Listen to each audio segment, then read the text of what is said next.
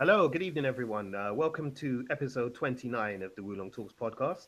Um, I kind of messed up on the last podcast, and I said the last podcast was episode 29. It's, it wasn't, it was 28, but I relabeled it correctly. So, yeah, I made a save there. But anyway, we're on episode 29. so, welcome. Thank you for joining us. Um, today, I'm joined by a very special guest, and we'll introduce him in a moment. But first of all, uh, I'm joined, as always, by Big A, the Mac Geek. Uh, Alvin, say what's up, man. Hello, people. Uh, and our special guest with us is uh, Nigel Tomasi, who is the co-founder of the British anime brand May Armada. Um, Nigel, thanks for joining us, man. Say what's up. Cool. Yeah, how's it going? Thanks for having me. Yeah, no problem, sir. No problem at all. You're always welcome. Um, those of you who listen to us regularly will remember that, that Nigel was with us uh, last year on, on the podcast um, to talk a little bit about uh, May Armada and, and, the brand and the things that they're doing with it. Um, so if you want to catch up on that, I recommend you go back and listen to that podcast because it really is interesting. Um, you get a lot of insight into how they kind of uh, Nigel and his partner Lau, business partner Lau, have put together the brand and, and, and made it what it is. So um, yeah, definitely go and listen to that. But uh, today we're going to talk a little bit about um, what Nigel and Lau have been working on uh, for quite a while now, which is an, an event in London called Gamepad, um, which is a really exciting event, and it really sounds like it's going to be um, a tremendous uh, time as well for everybody who goes. So we'll get Nigel to talk a little bit about that. Um, and of course, we're going to talk about the defenders as well, the, the event that we've all been waiting for, or certainly me. Um, again, you'll remember from one of the previous podcasts that I said this was the thing that I was most excited for. Um, and it really is the thing that I'm most excited for. Uh, so it came out, and we've all got opinions on them. Some of those opinions are strong, some of them ain't. Um, but we'll get into that in a little while. But uh, first of all, um, as I said, we've been joined by Nigel here uh, to talk about Gamepad so Nigel, for uh, people who are listening and for some reason have never heard of, of May Armada, could you just like refresh people on, on what May Armada actually is and what the brand is about? Yeah, sure. The um, so the brand is a British manga brand. Um, I'm British. We're British, and we make manga, so that's kind of how we got to that term. Uh, so we create our own universe of characters. Uh, myself and Lau write and publish our own manga style comic books to tell the stories. And um, so the universe itself is a television network, and each of the comics that we write are different shows on the network. So like they're telling the stories of these shows with different cast of characters, uh, different stories. We also make merchandise around the comics and characters. So we've got things like t-shirts and sweatshirts, hats, um, and then on top of that, uh, we do the gamepad event. So it's really about imagination and creativity and making something sort of positive from that that you know other people can enjoy. Um, manga fans, comic fans, uh, people into sort of fashion and interesting characters. Cool, cool. Thank you, man. So yeah, as you heard there, listeners, I mean, you got a, a, pretty good breakdown of, of what May Armada is about and, and the kind of things that they do. And as said, I strongly suggest you go back and listen to uh, the podcast, initial podcast with Nigel, um, the interview that we did last year, because it, it, really is interesting. So if you want to know more about what they're doing, um, go and check that one out. Uh, but Nigel, yeah, we've obviously got you here to talk uh, uh about the event that you have coming up next week called Gamepad. Um, I've had a look at the, the website and uh, I've had a look at the, the details for what's coming up, and it looks really, really exciting and engaging. Um, unfortunately, we weren't able to make it to the last one, and I don't think I'm going to be able to make it to this one either. uh, one one day. Yeah, eventually I'm going to get to a gamepad. I, I give you my word, we will we will be there. But um, okay, that is now on on radio. Yes, exactly. that has been um, presented as evidence into the court of the people. Yep. So yes, you can hold me to that one. um, but for uh, those who don't know, um, exactly what is gamepad in terms of you know just what is it as a, as a physical event? It's a it's a social gaming event. Uh, so again another term that we've that we've uh, come up with and started using. Actually i don't think we came up with it but the idea is that we want gaming to be something that people uh, can do together rather than sort of alone over the internet. And um, myself and I were uh, we're of an age that when we were growing up playing video games, it was something that when we wanted to play with with friends, we'd have to actually leave our house uh, and go to another friend's house because you know we didn't have the internet like uh, in our in our pockets. It wasn't. It was it was dark times, so we actually had to you know venture out into the world and then figure out where our friends lived. Um, so you know today we've got online gaming, which is cool, but we think there's still in in people coming together and yeah, just it's playing games together.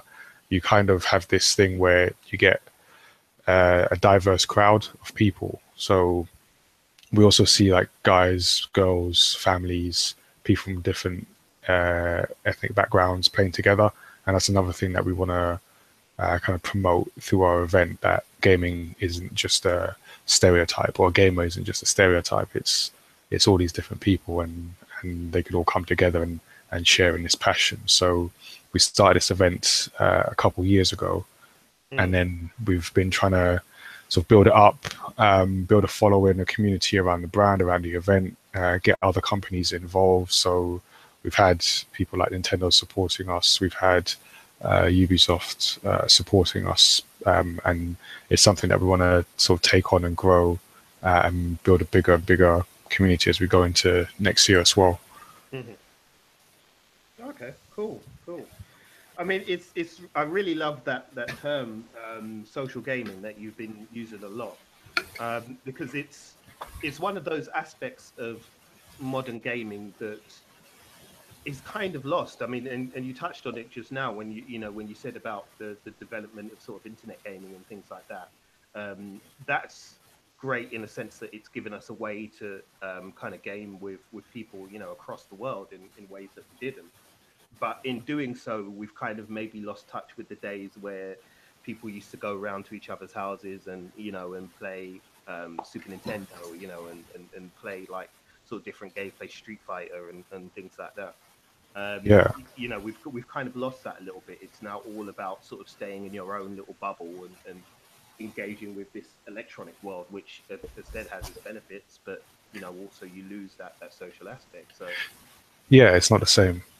Yeah, yeah. So it is interesting that there is an event like this that you guys are, are putting on that really kind of encourages people to get out there and, and meet each other because, um, you know, I think there's a tendency within um, kind of, you know, fandoms and, and geek communities and, and pop culture communities to, to sometimes feel like you're a bit isolated and feel like you're alone and, you know, there isn't really somebody who likes this particular thing that you like. Hmm. Um, and events like these kind of show people that that you know they're not alone that there's other people out there who, who like what you like. And um, you know who knows? You might make a friend you might make something more. So you know it's it, it, there's always that opportunity for that type of relationship to develop. Um, yeah definitely. Yeah so it's really interesting to, to hear you guys um, kind of put this this kind of thing on you know um, so in terms of like kind of the the stuff that you guys have, have got out there, what kind of um, you know like consoles have you got? Have you got sort of PCs set up for people who who believe in the PC master race, like Alpha? or, you know, what, what, kind of hardware and stuff can people expect? um, so I'm going to disappoint uh, because we don't have PCs. Oh, so our our kind of thinking when we when we start is that we're going to uh, stick with games. So it's a family friendly event. So for one, we have games that are you know there's no 18 rated games, um, and then console games uh, for the most part as things that you can play around the screen together. So our games tend to be ones that like Super Smash Brothers, like Mario Kart, that you can multiple people can play around the screen. Um, so we're just being mindful of of um, trying to foster that that social gaming, so getting people together. Uh, so it's um, talking like PlayStation, uh, Wii U, Switch. I mean, when the Nintendo Switch came out, that was a great thing for us because our last event in spring we had, you know, like one two Switch um, and uh, Bomberman as well. So we had people playing like split screen, people playing against each other on the same screen, and it's it's that kind of thing that we want to uh, bring into the event. But uh, you never know. We'll, we'll, as the event grows, we'll add more to it as long as it you know fits within that social gaming kind of ethos. Yeah, man, I could definitely get down with a bit of um, Smash Brothers and Bomberman. I mean, Bomberman is a game I actually haven't played in years. Like, I still remember Yeah. sort of the old, um, you know, NES version of, of, of Bomberman. Like, Mm. literally, like the last time I, I played Bomberman. Um, so yeah, that's that, I've seen like some of the footage for the the new version that's out, and it does look kind of good actually. So yeah, that's definitely Yeah, it's good. Yeah, people had fun with it. Mm, mm.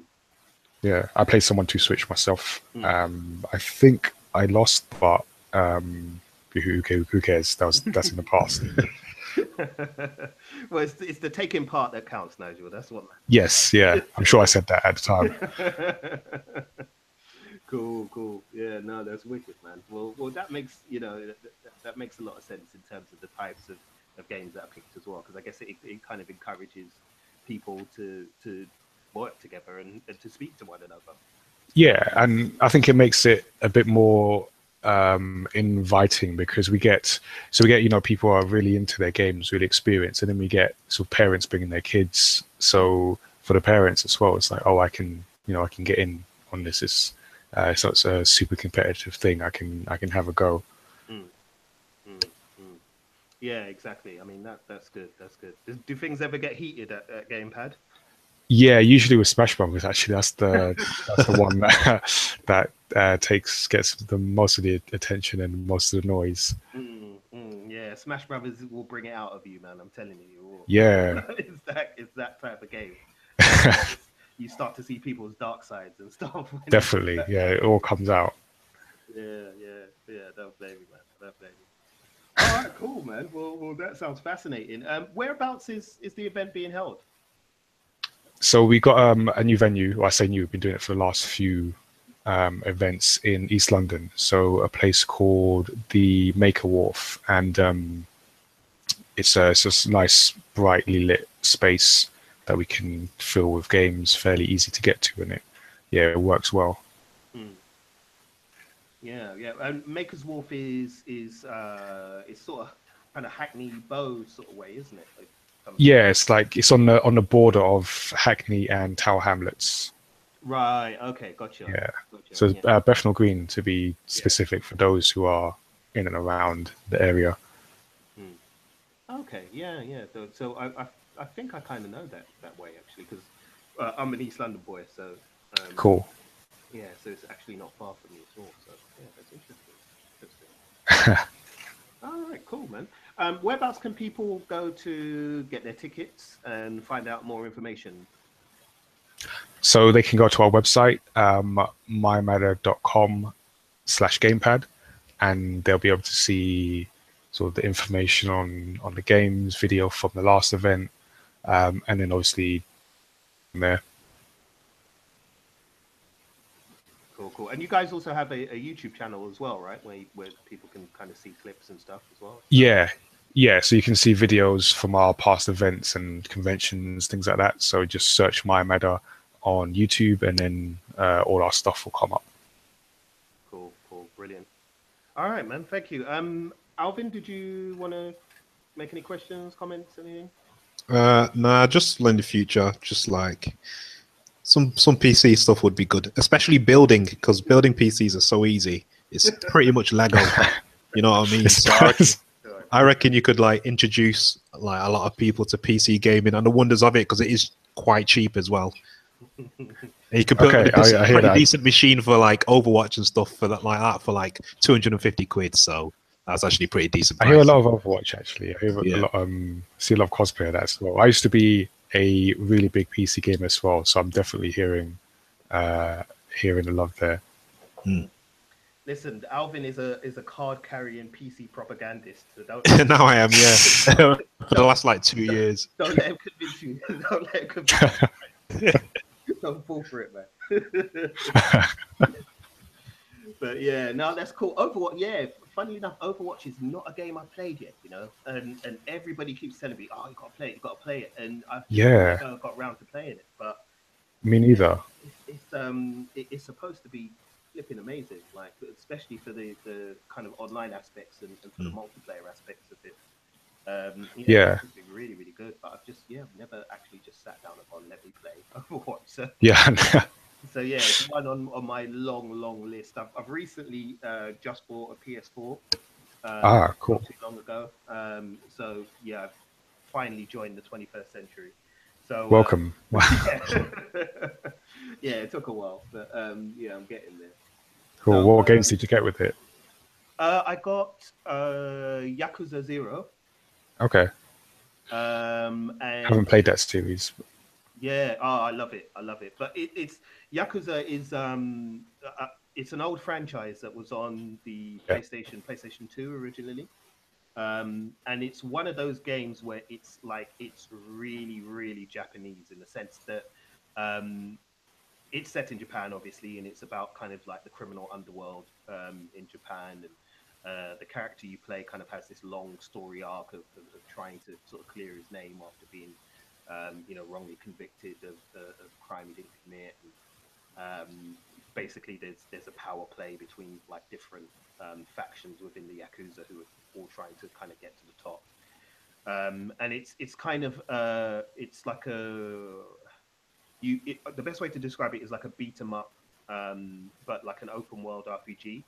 But then it's Mm. really not open world um, in a sense that there isn't like everywhere that you can explore. Um, there are certain specific areas that, that you can go to. Um, Okay, so it's still quite guided. yes, it's still quite yeah. guided. And I think because of that, um, the Yakuza games have never really had anything more than a cult following. Um, like in Japan, they're massive, but like outside of Japan, it's only really like a small kind of, or relatively small in comparison to some other titles. You know, group of, of fans who um, who are passionate about it, including me. Um, Yeah. I, I don't know why I love it so much, but I, I really do. Um, I just love the idea of kind of going wandering around bashing people's heads in and, the and sorting businesses for money and, and know, simple joys of yeah, life. and, then go, and then going to a karaoke bar and singing karaoke. that's that's me. I'm a simple guy, man. So um, fun day, fun day out. So I've got that, and I've also downloaded Destiny 2 or the demo for it, but I still haven't played it yet. Um, and really Okay. big Destiny fan.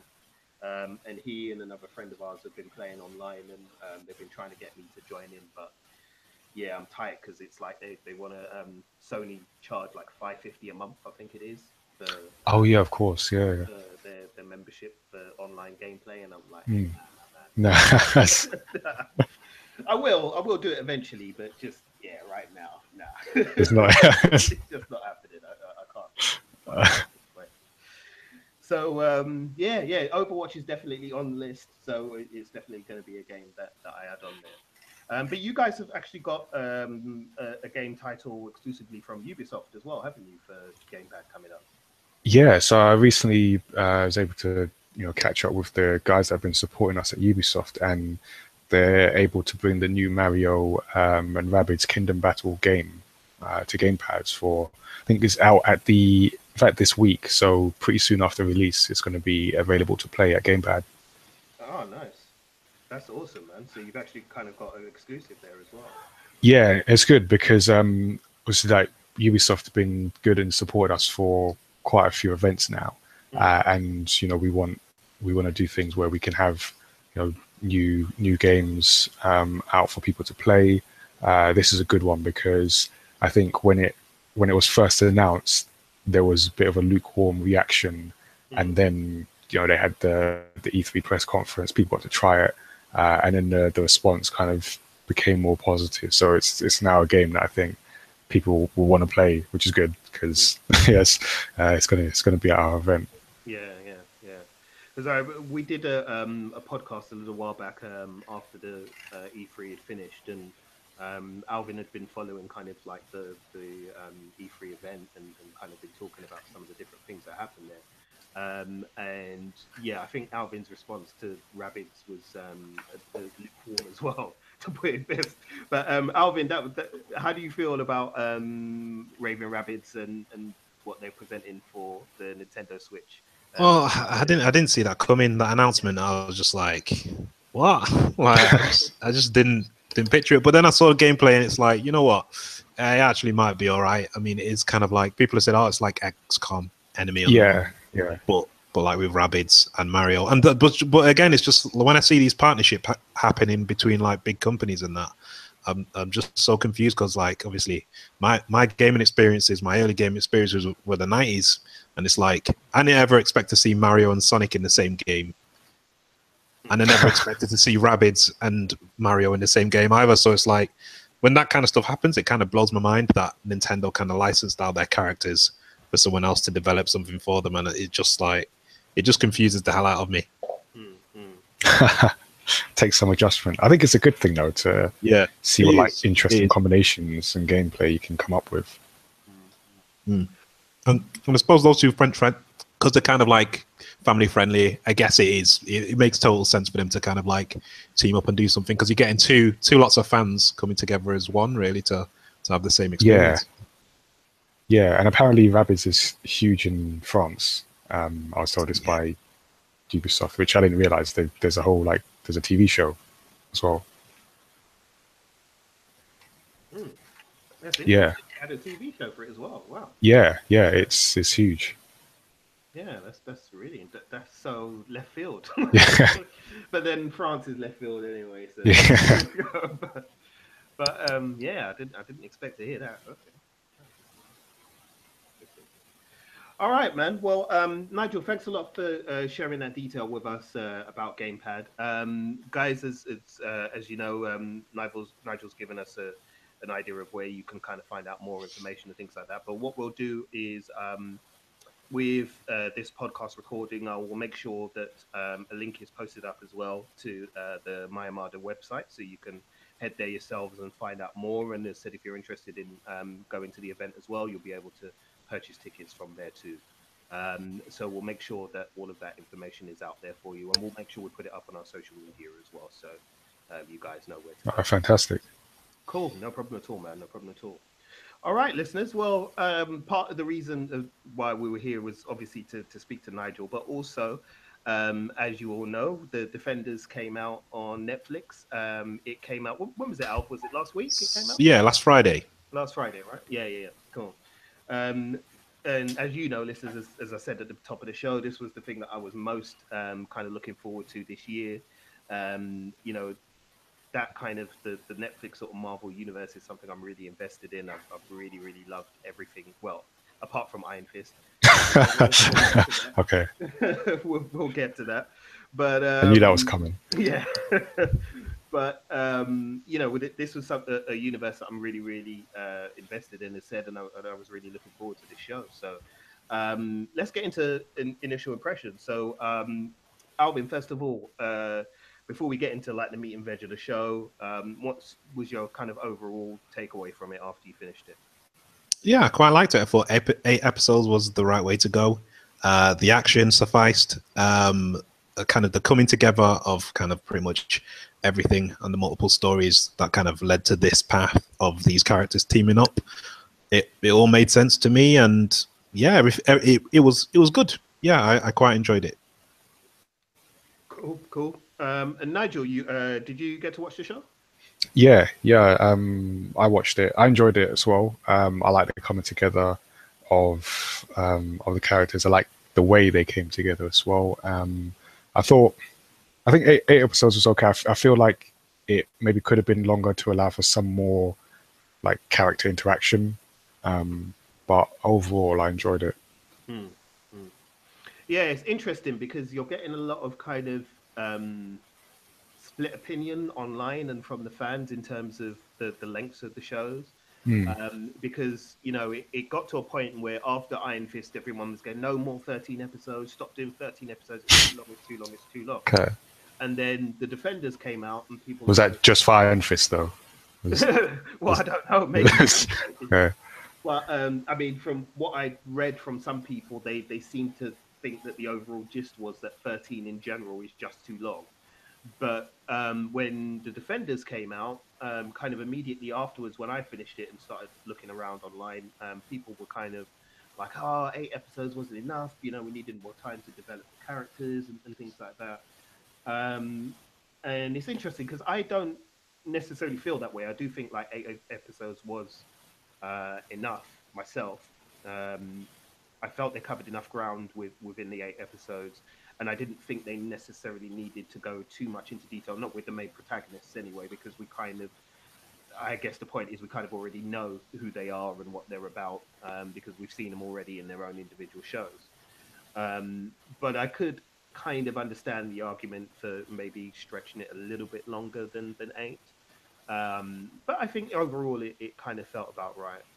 Um, for my overall kind of takeaway from the show, I, I, I generally enjoyed it. Um, I felt there was some parts where it was a bit uneven, um, but we'll we'll get into kind of all the, the details and stuff like that. So um, let's start off with we're talking about the first four episodes. Um, my takeaway was with the first one or two episodes, there was a lot of setup, and it felt a little bit slow. Um, but how did you feel about that? I mean, um, Alvin, did you find like the, the first two episodes were, were kind of necessary in terms of like the pacing and what they did, or, or did you think nah, it kind of dragged a little bit?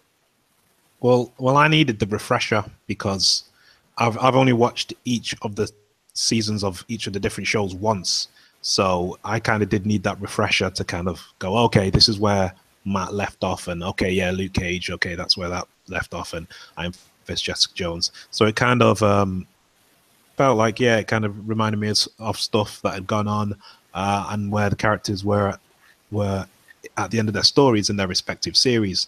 So, so yeah, I, I didn't really mind that, and I also think it's kind of you have to kind of think about sometimes there's people who watch kind of like the defenders without actually seeing kind of the previous stuff that have come before it. So they kind of do have to reintroduce everything because there are kind of new people watching who, for whatever reason, and I think it's silly that they do that, haven't watched any of the previous series. But I, I was fine with it kind of starting off a bit slow. I didn't want everyone to kind of kind of meet snap like at the snap of a finger quickly or anything like that. So I was I was okay with it um, because it because it and also I was hungover as well, so it was it was beneficial for for me to kind of like for things to go slowly anyway. So so yeah, I was cool with it.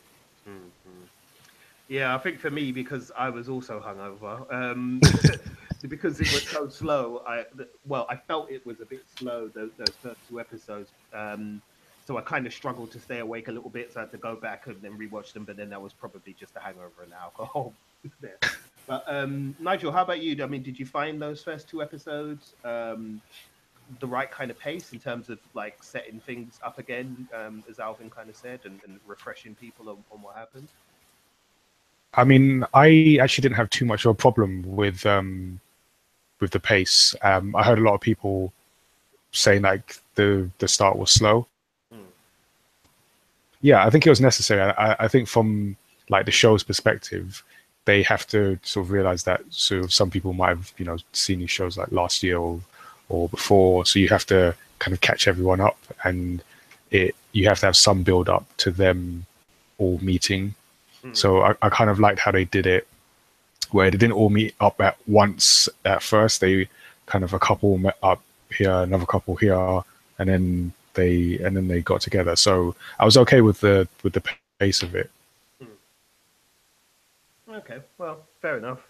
Um, yeah, I can't really argue with that. I mean, I, I wouldn't, in retrospect, I wouldn't have wanted them to just kind of, you know, smash all four of these characters together within episode one. Um, yeah, it felt forced. I think. So, exactly, exactly. Yeah. And like I said, with them, uh, with them finally meeting, the way they met up is that they all um, felt a need or you know had reason to go to the uh, Midland Tower, mm. compete into each other. So it wasn't like um because you, you kind of think of like the Avengers where it's all like it's all quite um, was going to say force, not that's not the right word, but it's um it's like set up like we're the Avengers, we're here together and we're bringing everyone together. we're going to save the world. This was each person had their own sort of personal beef to to be there. It wasn't to come together and work together. It was like, oh, we're here. You're you're you've got abilities too. What's mm. what's going on? So I like that approach to it.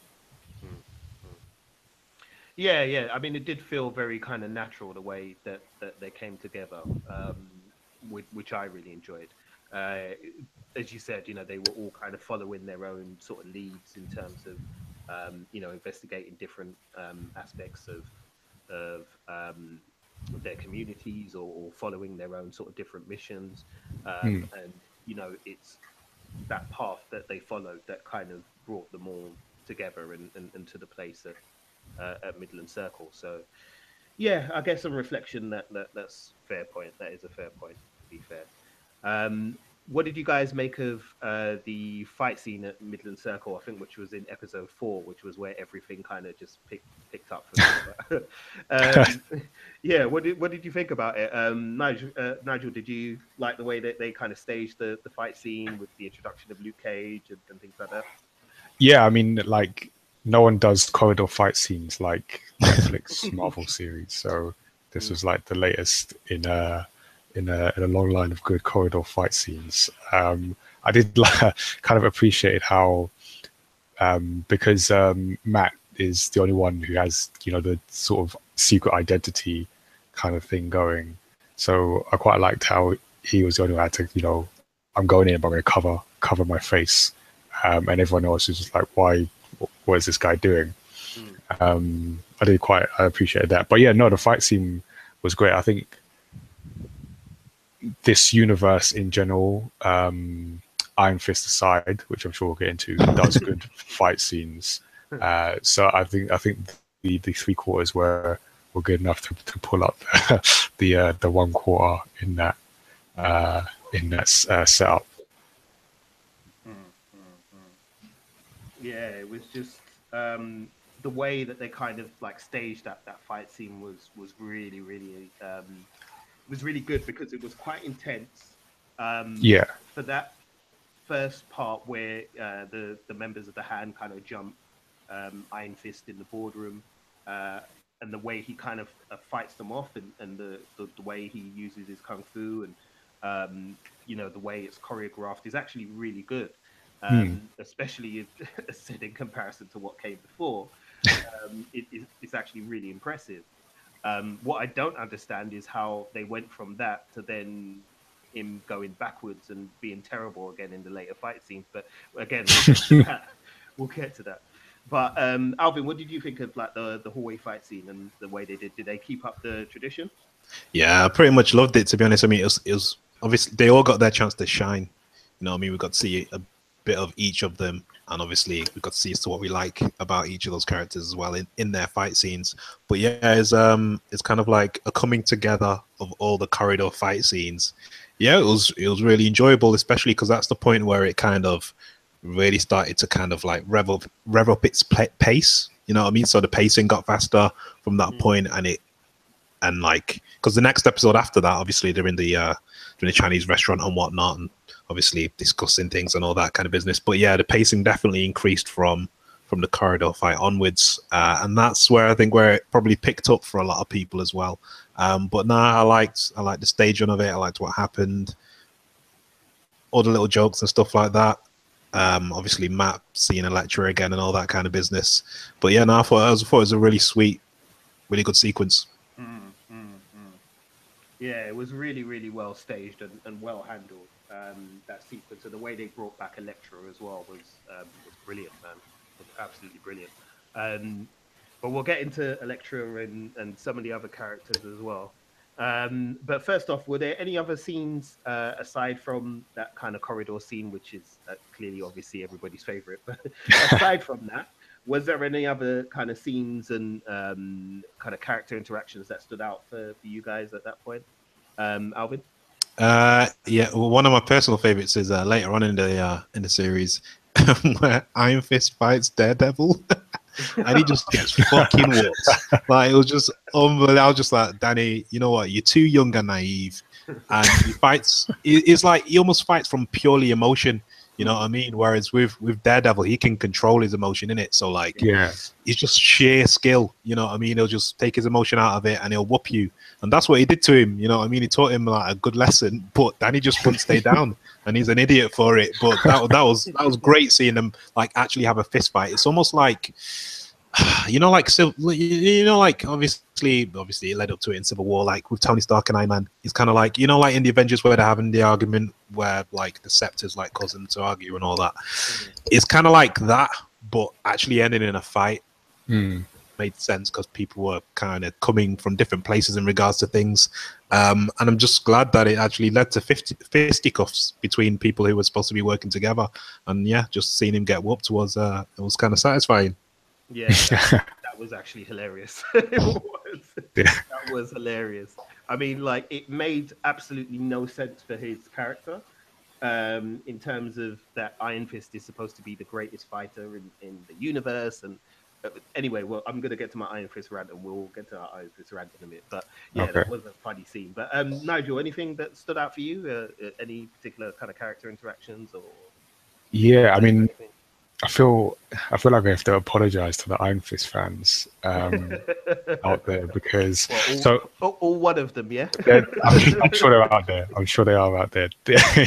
um, the so I did appreciate the um, the scene where Luke Cage uh, and Iron Fist were were brought together or forced together um, by the better house, if you want to say, and um, just Luke Cage gave gave Danny basically said what everyone was thinking. Um, just gave him the you know the uh, your privileged position Hmm. um, talk, and you don't understand what's going on around you, and and uh, these people that are at the bottom of the of the ladder, so to speak. I yeah, I had to sort of fight the urge to just stand up and applaud him uh, as he gave Danny a dressing down, and Mm. because I, I felt that it, it's kind of made me think that one of the one of the problems um, of the Iron Fist character that or the series before is that of the of the four, I feel like he's the one that um, didn't earn his power, Mm. um, and I say that because when I say earn, obviously he went through the the whole thing to become the Iron Fist, but we never see it Yeah, yeah, yeah. he came and he's the Iron and he he's the Iron Fist and he had his power and we never see saw him struggle where we saw you know we saw Jessica Jones go through uh the thing with Kilgrave we saw you know Luke Cage kind of take on this uh, mantle in his uh, neighborhood we saw you know um Matt and all his his demons and uh, his his path to becoming the devil of Hell's Kitchen but Matt just turns up with a billion dollar inheritance and this this ancient power. Um, so yeah, I, I personally appreciate just Luke saying what needed to be said uh, at that point. Well, yeah, man. I mean, we might as well jump into um, my issue with the defenders, which was Iron Fist. Um, unfortunately, listeners, uh, uh, the wrestling kid, Rich Kid, ain't with us tonight. Um, he's with us, but um, I know he'd have a few choice words to say about that as well. But um, yeah, I think if there was one major issue I had with the defenders, it was, yeah, you guessed it, it was Iron Fist. Going back to what you kind of touched on, Nigel. Um, yeah, I mean you're right. Uh, it, it's a problem that it stems from the original show and, and the fact that they screwed that up so badly. Um, you know, they never bothered to to kind of show us Danny um, struggling to receive his power.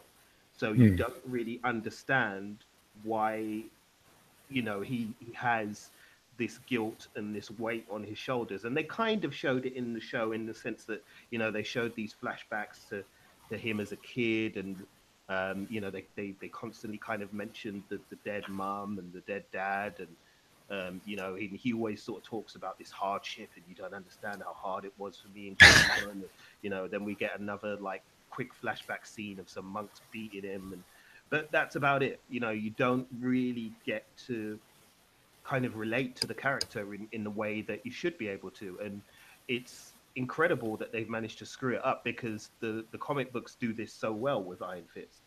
Um, you know, uh, one of Richard's favorite kind of runs is is the um, the, Iron Fist character in the comics is um, the Immortal Iron Fist, um, written by Matt Fraction with uh, art by David Aja. And um, what that does is, uh, even for people who, you know, have never known the character before, it, it kind of gives you a great grounding in terms of, of what it is that is his motivation and what it is that kind of drives him. And um, it gives you a sense of, yeah, okay, I've got this ancient mystical power, but I'm still, you know, I'm still a regular guy. I still like regular things. I still have regular relationships with people. Um, and that's something that they just haven't done very well at all with, with the character going from um, his own series and, and, and still in the Defenders. You know, the amount of times that he went around going, oh, "I am the immortal Iron Fist." I am He does name drop a lot. Hand. I am the immortal Iron Fist. I am here to defeat the hand, and it was just like, stop it, stop So, it. stop it. I mean, I, I, I- I think there's a point in the Defenders where Colleen Wing turns around and says, "Yeah, he says that to everybody." Like, don't, Yes. like, it's, ridiculous. He just he just keeps repeating, it. and then there's a point halfway through the season um, where during that kind of Midland Circle confrontation, and, and at the end of it, where they go to the restaurant to kind of hide out and recoup. And the character kind of changes. He's, you know, he's got his feet up on the table. He's kind of all sort of relaxed because he kind of knows. I guess he knows what he's doing now, um, in terms of that. You know, his purpose has, has been met. He's he's come into confrontation finally with with the hand and the leadership at the hand and so on.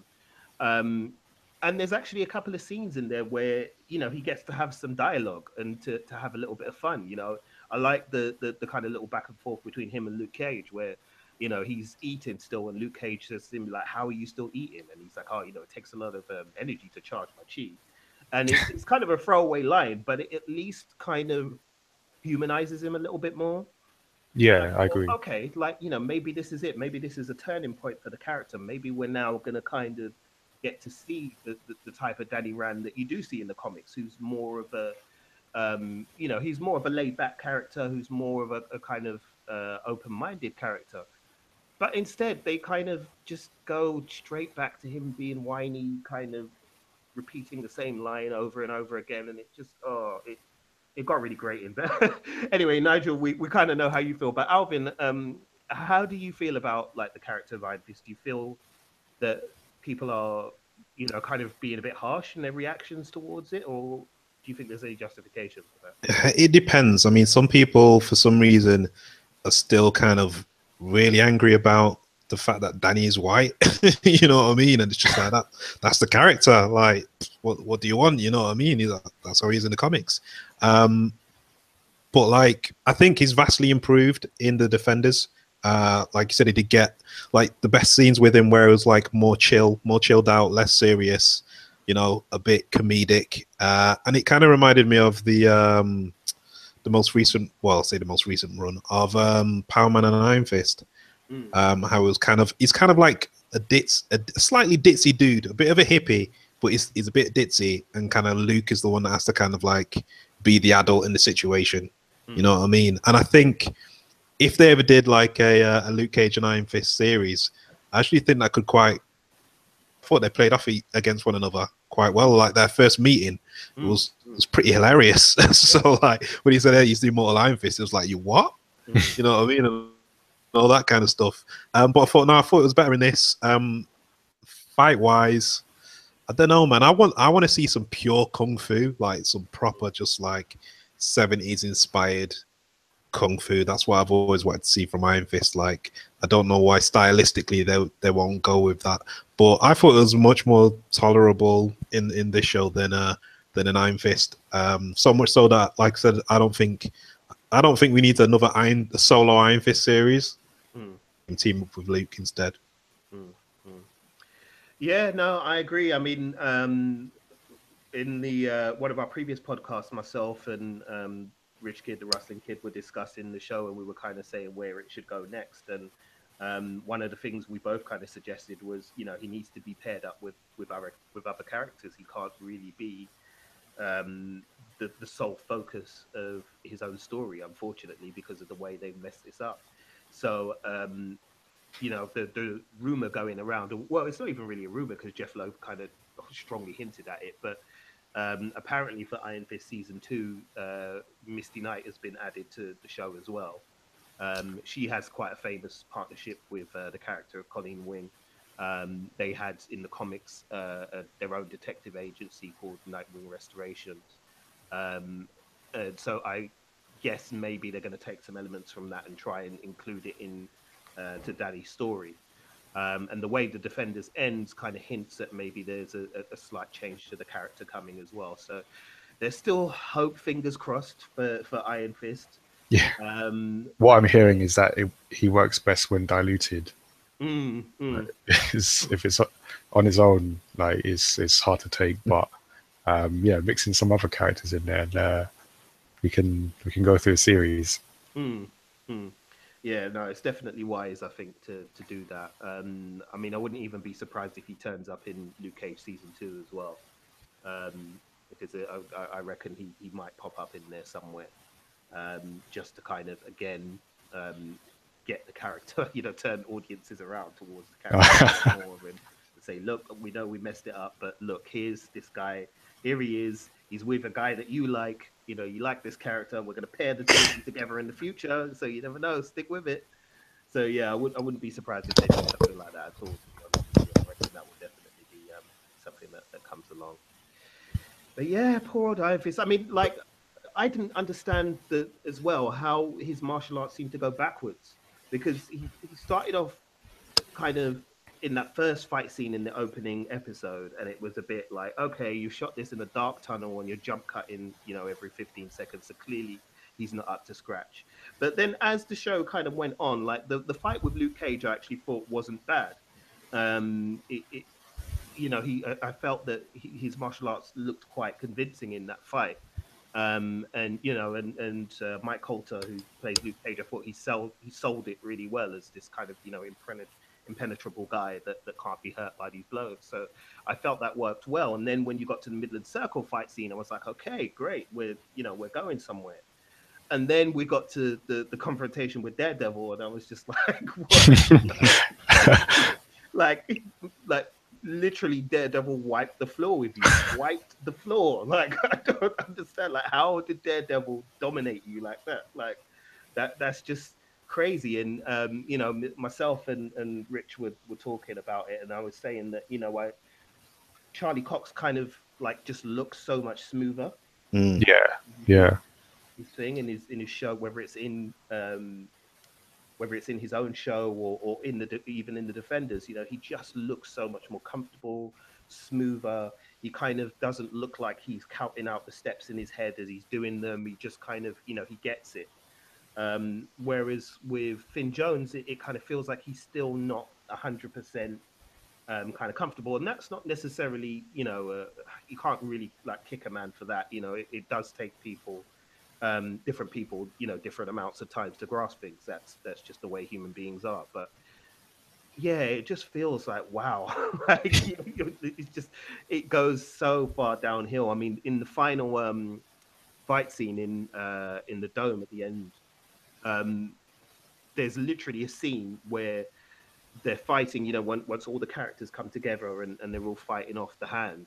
Um, there's a, a, scene you, you can kind of glimpse it, although somebody's actually posted it on YouTube as well, where he's fighting a character and he throws an air punch, and his fist, I kid you not, oh. is about seven or eight inches away from the guy's face. And the guy, wow. and obviously the stuntman, you know, does his job and, and goes, oh, and sells that he's been hit and you're like, wait, you you sold that punch how? Like, you know, like how have you have you sold that punch? And it's it's things like that that just really need to be ironed out.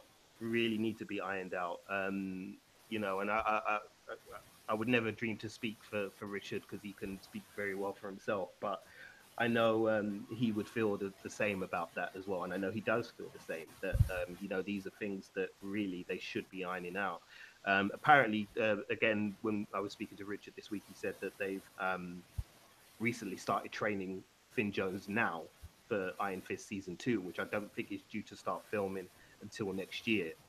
Um, so clearly, they know there's an issue there. So, you know, the fact that they've got him in training already um, kind of tells its own story. So, yeah, that's positive yeah, but yeah, it's a step in the right direction. So yeah, we we, we wait and see. Yeah, I mean, one thing I wanted to also say just while we're on this Iron Fist subject is um, for the character himself. The one thing that did bug me, or another thing that did bug me, is that for you know he keeps saying he's the immortal Iron Fist that he's been trained um, in in Kunlun, and you know he's supposed to be this sort of calm person, calm fighter. I think you mentioned it earlier that. Mm for, but he seems to get really emotional really quickly mm, mm. and loses cool. I'm like, where all of a sudden all that training just goes out the window and he has a hissy fit and just how I yeah struggle to square those two things. Mm. Um, I don't understand how that, and it keep it keeps on happening. So Yeah. I don't know where that comes from.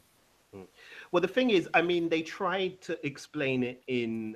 Well, they didn't really try to explain it. What they did is, in um, his show, they kind of try to show that his mental state um, kind of is, is is affecting his abilities and the way that he does things, and because he carries this guilt over um, what happened to his parents, um, because he feels the weight of this responsibility to you know defeat the hand and because of um, you know his own self doubts and things like that. He he kind of um, that kind of affects his abilities.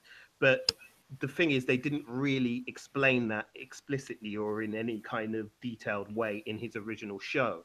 So when you get to these scenes where he becomes emotional and it's like you know the fighting gets all sloppy and stuff like that you just think it's sloppy martial arts when you're watching it whereas i think to, to, to try and give them some credit. I think what they're trying to show is that because he's still not in control of his emotions and things like that, is why his performances, um, what is why his like his Iron Fist is hit and miss and, and, and things like that. But yeah, it's it, it's not good. It leaves a lot to be desired because again, you know, this is where they screwed it up with with the first um, season of that show. If they'd done those things properly, it could have it would have made more sense to people than watching it and watching him get emotional all the time and kind of having these hissy fits. Because also, you know, um, um, which is another good point that, that Richard pointed out when we were talking about this was that, um, you know, the the idea, I guess, with the TV show was to show that he was a bit of a man child and a bit kind of, you know, because he had no real childhood when he, you know, when the plane crashed in Kunlun, he was a kid. Um, so, you know, he's never really kind of had a proper growing up phase and an adulthood, all he knows, all that's been beaten into his head every day is you must defeat the hand, you are you're the protector of Kunlun, and so on and so forth. So he, so you know, the idea is he's a bit of a, a, a man child, but again, it, because it was so poorly executed in that first season in terms of the way they wrote that character, it just falls flat and it doesn't really work. You know. So, so what you're saying is he's the kung fu's answer to Michael Jackson. wow. That's what I got from what you said, pretty much. Kung fu's Michael Jackson. yeah, pretty much, mate. Pretty much. I think that's um, a very good analogy. Actually. Didn't see it like that. Yeah. yeah, that's a very good analogy. But um, yeah, yeah. Well, Anyway, we spent a lot of time on Iron Fist. Let's move on, man. Come on, because I, Mm. uh, I don't. Want Okay. to kick, I don't want to kick a guy while he's down, man. So let's let's move on.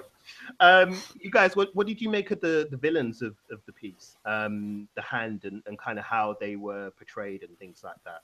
Um, were you happy with the way that they kind of came across? Did they feel um, familiar uh, now that you've you know kind of seen them in, in Daredevil season one and season two and in Iron Fist? Um, you know, did they feel like a, a, a, organization that were a serious threat to the heroes? Um, and also, what did you make of uh, Sigourney Weaver's character, Alexandra, and, and kind of how she played it? Um, Alvin, you can go first. So yeah, I like the way that she she played Alexandra. Uh, I like the little hints that they dropped into uh, as to how old she was. Like straight away, you pretty much knew that this character is like really supposed to be super like old and that. And uh, yeah, I thought she was played really well, but I was focusing on her like as if she was good, the big bad. Um, I didn't know they were going to do a bait and switch later on. Um, I, di- I didn't I didn't expect that whatsoever. So yeah, I I liked kind of what she did, but she was ultimately a little bit pointless. Um, so you know, but yeah, in terms of the hand, uh, I liked kind of like how they kind of explained as to how the hand works, and that there's kind of there's a main leader, and then there's another four leaders, but they work under the main one, and the five of them together are like five points of a hand, or, or the five fingers and thumb of a hand. And uh, I, I kind of like that the way that they explained it more as to how they're really sh- a shadowy organization who kind of have been at the center of everything, but in different in different ways um, in all these different communities uh, around New York and whatnot, uh, plotting to do what it was that they were plotting. So um, I, I kind of put a lot of stuff into perspective uh, for me in regards to the hand, and I'm also glad that we're gonna get to see Mad. We're definitely gonna get to see Madam Gao again. I reckon. I don't, I don't think she's like. I, I reckon we'll see her again because she's fucking. She's badass. I love the woman. Yeah. Yeah, man, she's she's my MVP for that. For that. Yeah, yeah, yeah. Madam Gao is my MVP, man. She's the most valuable player. So I hope to God they have not killed her off, and I, I highly doubt they have because they've Mm. already shown across like three seasons of this show now that she's a, a very canny operator and she knows Yeah. when to she knows when to attack and she knows when to retreat. Um, so I suspect she's kind of pulled back to the shadows at, at this point. Um, yeah, I got that sense. yeah, Nigel, how about you, man? With the the hand and stuff, did you feel it was it made sense in terms of the the way that they explained uh, the the purpose of the hand throughout the show? Yeah, I mean, I like they explains the the origin of the hand, how they came together. Um, I also, um, as you said, I liked how they kind of hinted at uh, Sigourney Weaver's character, how how old she was with the little the hints um, along the way, but also, I guess, match that with because she's she's dying, so you you kind of get a sense, oh, this woman's really old, but we've also just seen a scene where um, she, you know, she's literally falling apart. I think um, they said when she went for a checkup. So then that kind of um, gave some impetus to their uh, to their goal of you know just this thing that's going to keep them alive um, forever and ever. So I did like that. Uh, Madame Gao, uh, excellent. I always like the character who, because throughout her her appearances, you never really see her fight Hmm. or anything. Uh, I'd always like that in, in bad guys, the ones that you don't see do anything they're the ones to watch because there's a reason they don't need to do anything. But I did like that she got her hands dirty a little bit. Um, that was cool. I do. I felt that the their ultimate goal in the end, it's it felt a bit. I mean, I I got it. I got what they were trying to do, um, but then I, I didn't get the immediacy to New York because they framed it as we need to stop them to save New York. I, but I guess if their their threat wasn't really specific to New York, it's not really a, a bad issue. Just something I noticed where, um, yeah, it wasn't really an imminent threat to New York aside from the earthquake. But I didn't see how that was gonna, you know, blow up the the the building. If whether New York would have been leveled or something, or would have hand just um, excavated all that stuff and and then gone on their way. So. Um, yeah, that was a little mismatch to me. But yeah, I liked um, I liked it coming together. I liked seeing a dynamic between um, the the, uh, the hand, uh, the um, in their characters and how they want wanted diff- slightly different things. And Madame Gao as well, being someone who kind of knew how to treat a situation. So she didn't just get herself killed. She kind of stepped back when it needed, when it was time to step back. So yeah, I like seeing that. Yeah, I, mean, it, it wasn't really. This is a, probably another minor gripe that I had with the series, but I don't think they really explained properly the, the, the immediate threat to New York um, in terms of what they're doing. What I took from it, from the show, from what I saw, was that they wanted these bones of, of the dragon, um, Shao Shou-Lao, I think the dragon's name. I can't remember now. I've, I've had a mind blank. Um, I think it's Shou-Lao. Um, but it's the uh, basically these dragon bones are, are, are what provide them with their immortality. Um, and if you remove these bones, because the foundations of Midland Circle building are is built on that, if you remove them and you excavate them in the way that they wanted to do, um, it basically would have caused a collapse. So that's what caused the earthquake, and it, it would have caused a you know major trauma basically to, to that neighborhood and to the, the city overall. Um, so I think that's what the, the threat was. But as I said, I, I, Yeah, it wasn't would have to communicated if that was yeah, it. It wasn't greatly explained as, as such um, as to how they do that. Um, but yeah, I mean, the, the villains, are, for the most part, I enjoyed. Um, although they brought back Bakuto, and I, that, guy just kind of doesn't agree with me at all. It's like the whole thing with him and Colleen Wing. I just like I, I switched off from it in the um, Iron Fist season one, and I kind of well, Yeah, actually, now you mention it, that I I kind of agree with you in a sense because it, in a way, it felt quite uh, petty, yeah, like what he what he was doing. So you're supposed to be this Im- immortal kind of. You've got bigger issues to worry about what this uh, this woman is doing with her life, but he seemed quite obsessed with her for some reason. Yeah, it's like, oh, we're going to be a family. you wanted family. Yeah. We're going to be a family, but if you're not going to be part of the family, then I'll kill you. But you can still be part of the family. And it was just like, I, I don't, I don't get it, dude. What do you want? like, like, clearly she doesn't want to be part of the family. So just kill her and done with all the talk about family.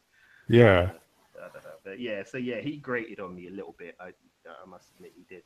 Um, Alvin, how about you, man? Did you find Bakuto annoying, or did it make sense to you? Uh, yeah, I thought it was, he seemed much more kind of snivelly evil uh, than he was previously in um in in Iron Fist. So I was just kind of like, why why is he like super, just like trying to concentrate on Colleen for like Mm. like it, it just he, his character just seemed a bit bit different, and I don't know as to whether that's a side effect of dying and coming back to life or being severely injured and then coming back to life. But he he just seemed way more kind of Mm, mm. you know what I mean. I was just like, Yeah. what? But it, it didn't it didn't bother me as such. It was just more like different, and I Mm. couldn't quite put my finger on it. Mm. I Well, guess there wasn't any kind of proper motivation other than revenge. No, I mean they did kind of um again they did this quite badly in, in Iron Fist. So uh, sorry, I keep going back to Iron Fist, but uh, in that show they did kind of try to explain that every time uh, somebody comes back from the dead, they come back a little bit more deranged and a bit more kind of crazy, which is what happened to um that guy. What was his name? Meacham, Harold Meacham. Um, okay. yeah, every time you, you kind of die, you come back, you know, with with more screws loose, basically. Um, and it's kind of what they hinted at with uh, Elektra a little bit as well. Um, but yeah, it just with Bakuto, it just kind of grated on me, to be honest. But um, yeah, Elektra. That brings us to Elektra nicely. So, what did you think of um, Elektra in the show? Did you kind of get what she was doing in terms of um, her motivations for doing it and the way that, that, that it kind of played out in the story? Did it did it kind of make sense? Um, uh, Nigel, I'll, I'll go to you. Yeah, I think Alva makes a point about her making um, Alexandra's role kind of pointless because, you know, in a way, she served her purpose immediately when she brought Elektra back, and that was it because she was then killed by Elektra. Um, hmm, I must admit that I, I was slightly confused. The word like when she sort of took over, I felt that uh, how is she taking over this this organization so easily? Mhm. um, I was kind of I don't mind Elektra, so I was cool. I was like, all right, we're gonna go with this. She- She's she's the captain now.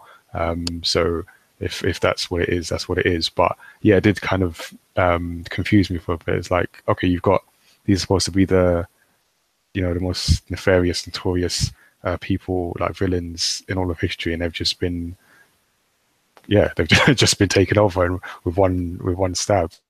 Mm, mm, So I, I did find that confusing. mm, mm. Yeah, Alvin, you'd mentioned um, the bait and switch uh, a little bit earlier. So um, yeah, I mean, what were your feelings on on that when that happened?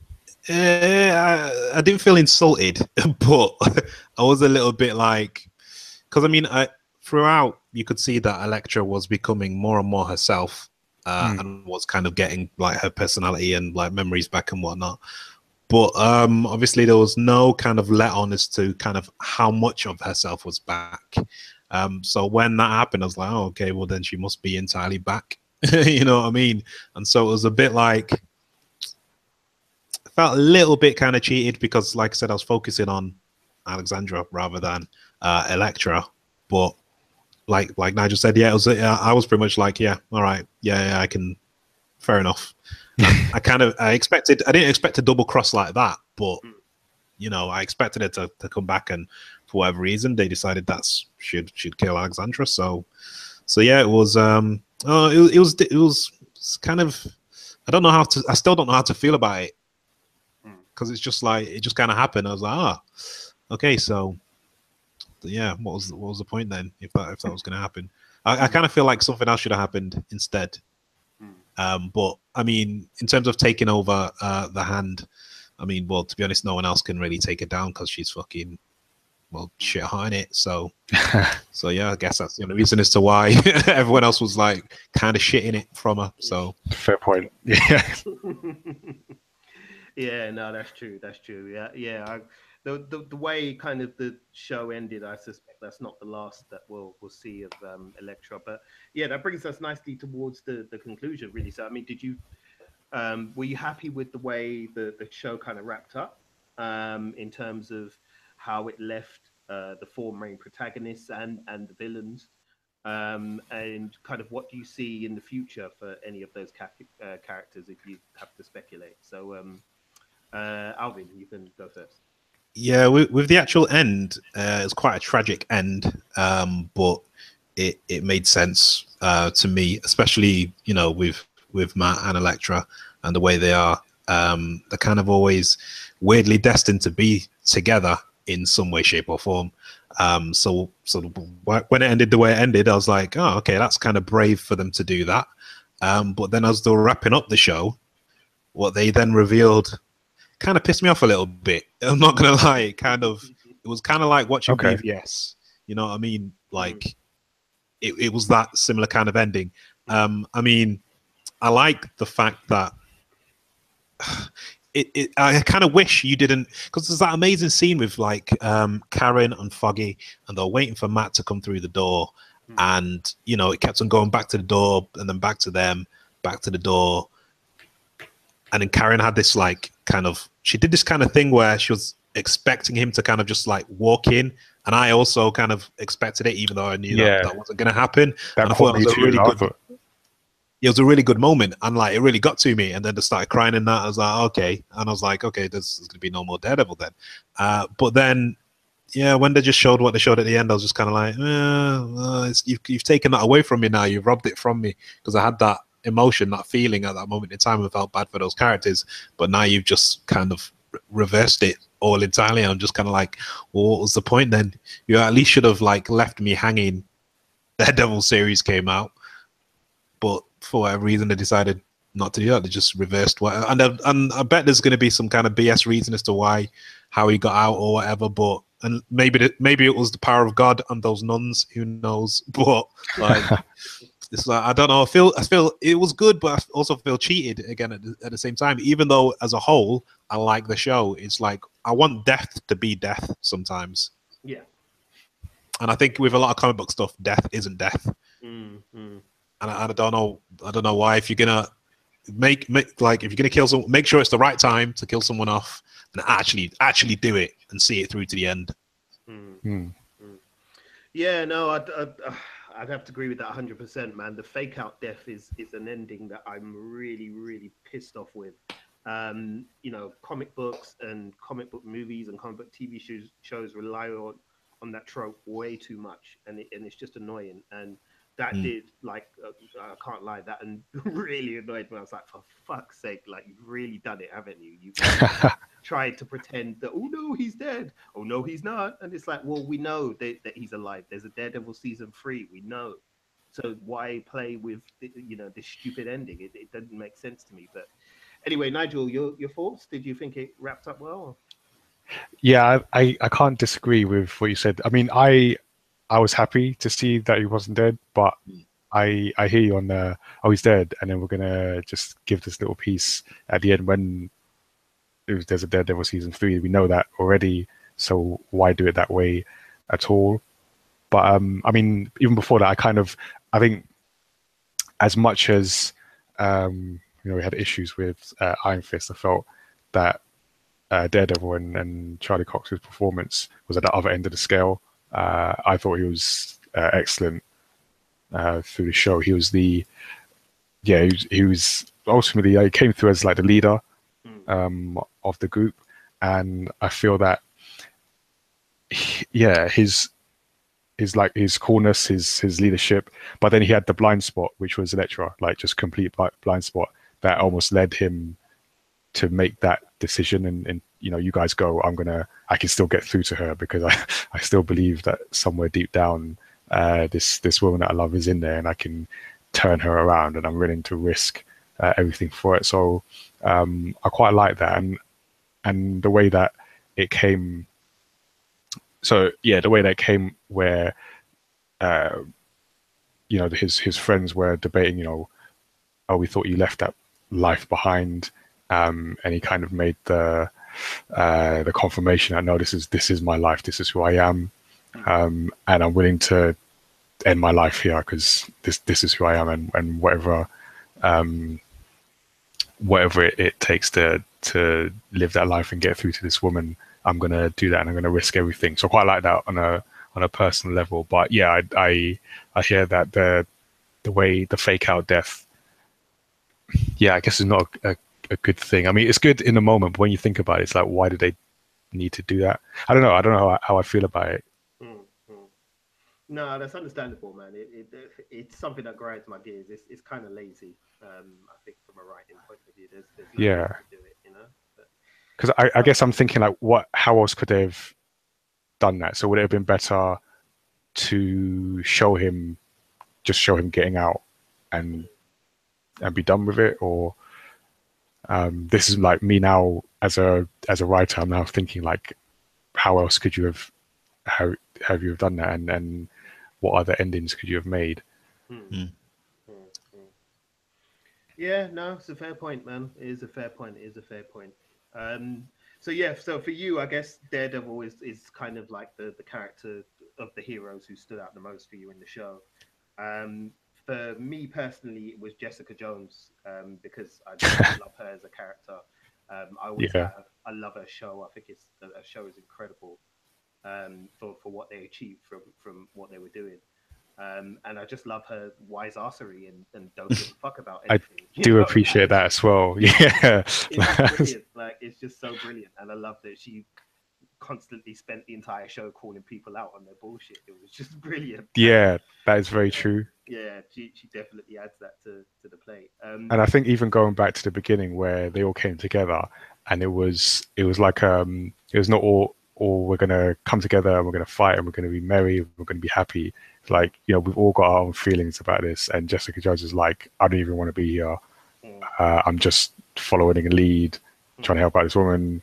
Um, I don't know what you guys are talking about, and yeah, like you say, I'm just gonna if I see something that doesn't make sense, like you're being an idiot, I'm gonna I'm gonna call you out on that. So Matt, you look stupid, like in in that scarf in this costume, um, and yeah, Iron Fist is just an idiot in general.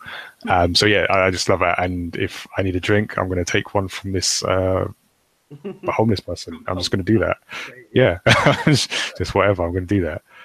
yeah, yeah, that was awesome. That was awesome. Um, Alpha, was there a standout for you amongst the, the four that you liked more than any of the others or connected with more than any of the others? Yeah, probably Luke Cage because uh well he ended up getting his end away in it. So uh, and he kind of and after all he's been through, Yeah, you know what I mean, he saved the hood and all that.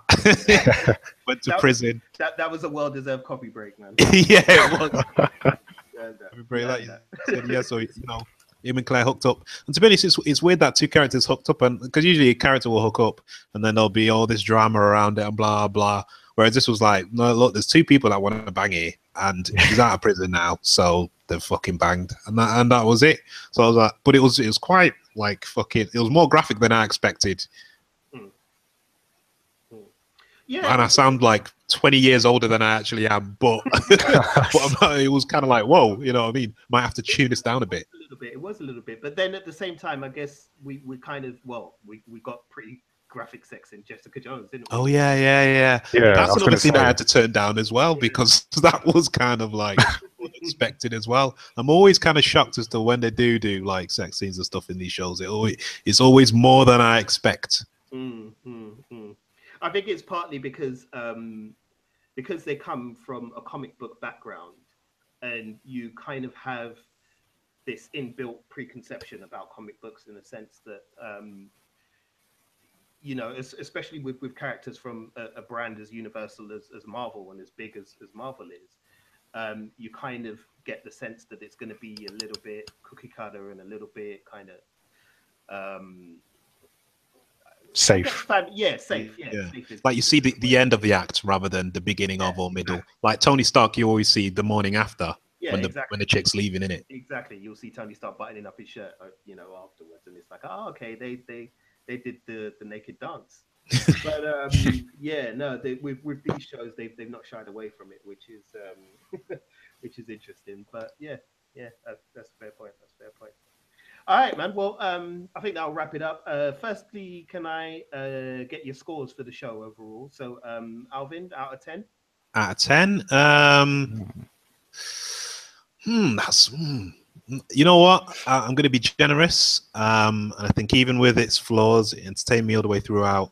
Uh, I did enjoy it. Pretty much watched it in in like one day, um, and it kept my attention. Um, e- even with the few things that I've said that that were kind of negative, but then also not because they were done so well. I'm, I'm I'm like leaning towards a seven and a half, eight. Okay. Kind of leaning towards an eight. I'm I'm more eight than I am seven and a half. okay, so we can take we'll take it as an eight then. Yeah, eight. we'll round it up. Uh, Nigel. Okay, that's a tough one. Actually, I hadn't thought about a score, but so I, I think I have to or to the others. Um, so I I don't think it's as good as Jessica Jones or at least Daredevil season one. Um, so I'm gonna I might have to go like a, a strong strong seven seven and a half. Definitely not an eight because I, I put yes, let's go seven seven and a half somewhere around there. Well, fair enough. Um, I'm going to go with seven as well. I, I, I think um, overall the show like definitely entertained me.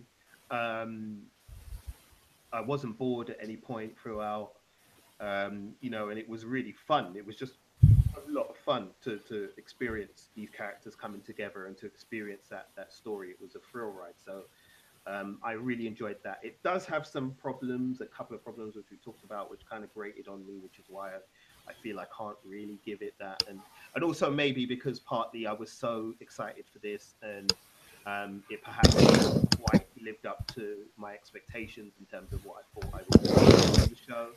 But at the same time, it, it's um, it's a good show. I can't you know turn around and say it's it's not good. It, it's fun. So um, seven, I think, for me. And um, Yeah. finally, would you guys be down for a season two? I mean, they haven't confirmed anything yet, but presumably, if this show does well, which it looks like it is doing well, um, we will get a season two at some point of, of the Defenders. Um, you guys would be down for that? Yeah, yeah. I mean, I want to see, like I said at the beginning, like the interaction between the team, how they come together, uh, how they deal with each other. Uh, I enjoy seeing more of that, and I think to the scores as well, because it like sometimes, especially on the internet, you see like seven. Oh, it's a terrible score, but I just think the level of quality of these shows, um, this series in general, is so good uh, that like a seven is a is a good like solid solid score. Like it's a really good TV that um that Marvel's putting out with these shows. Yeah, yeah, fair enough. Fair enough, man. Okay, cool. Well, uh, that's going to wrap it up for us, listeners. So um, let's bring this party to a close. Um, Nigel, thanks a lot again for joining us, man. Uh, really appreciate it. Uh, you're always welcome on the show, um, and we will definitely have you back again in in future. Um, Cool. Just before you go, uh, could you let everybody know where they can find uh, MyMada on, on social media and out there on, on the internet? Yeah, so we are on all the social medias uh, except Snapchat. I think we're too old for Snapchat, maybe. but um, you can find us on um, Facebook, MyMada, Instagram, MyMada Tees, and that's T W S. Um, Twitter, MyMada. Uh, the best place is our website, mymada.com, and then all our social media links are on there, as well as links to uh, the Gamepad event information and tickets as well. Cool, perfect, man. Um, Alvin, uh, where can people holler at you at? And have you got anything new on your YouTube channel? Yeah, you can hit me up on uh, Twitter and what's the oh, Instagram at Big A85GL. Uh, if you want to find a YouTube channel, uh, that's uh, Big A the Mac Geek. Um, I'm just posting content on there regularly. Got a few few new subscribers here and there recently, and just uh, yeah, just gonna post more content. Have a look at it if you want, and um, and yeah, subscribe. Cool, cool. All right, man. And well, listeners, you can find us uh, on our website, which is uh, www.wulongtalks.com. Um, you can get hold of us on Facebook. We've got a Facebook page, so please come and visit us and, and give us a like and let us know what you think of the show as well. You just head to Facebook and type in Wulong Talks, and you'll find us right there. Um, you can also get hold of us on Twitter. Um, I'm usually on the Twitter uh, account, so you can come and say hi to me if you want, or maybe not. I don't know. Maybe you want to cuss me for something I did. If it was, uh, if that's the case, I didn't do it. me. But um, Iron Fist fans. Yeah, fans will come riding in. um, but yeah, on Twitter, it's Wulong Talks as well on Twitter. Um, uh, obviously, you know about the YouTube channel, so you can pop along there and, and check out some of the other vids. We've got some smaller vids up uh, as well as podcast episodes. Um, and if you're listening to us on the audio, please make sure you like and subscribe and download and share it with any of your friends and anybody who you think might be interested in what we're doing. Um, please let them know. Uh, and if you do leave a like, uh, leave a review as well, um, and let us know what you think. Uh, any areas that we can improve on, anything that you like, anything you don't like, let us know. We're open-minded guys over here. Although if you say anything nasty, we might set Alvin on you, and you don't want that. So, um, yeah, just be constructive with your criticism. Yeah. All right, that's it. It's a good night. So I'm going to say good night. Uh, Alvin, say good night. Good night. Uh, Nigel, say good night. Cool. Good night. Thanks for having me. No problem at all, sir. You're welcome. And it's good night from me. So good night, listeners. Uh, enjoy your bank holiday weekend. And oh, if you're going to Notting Hill Carnival this weekend and you see me, stop me and I'll give you a little rum shot. Yeah. All right. Take it easy, people. Peace.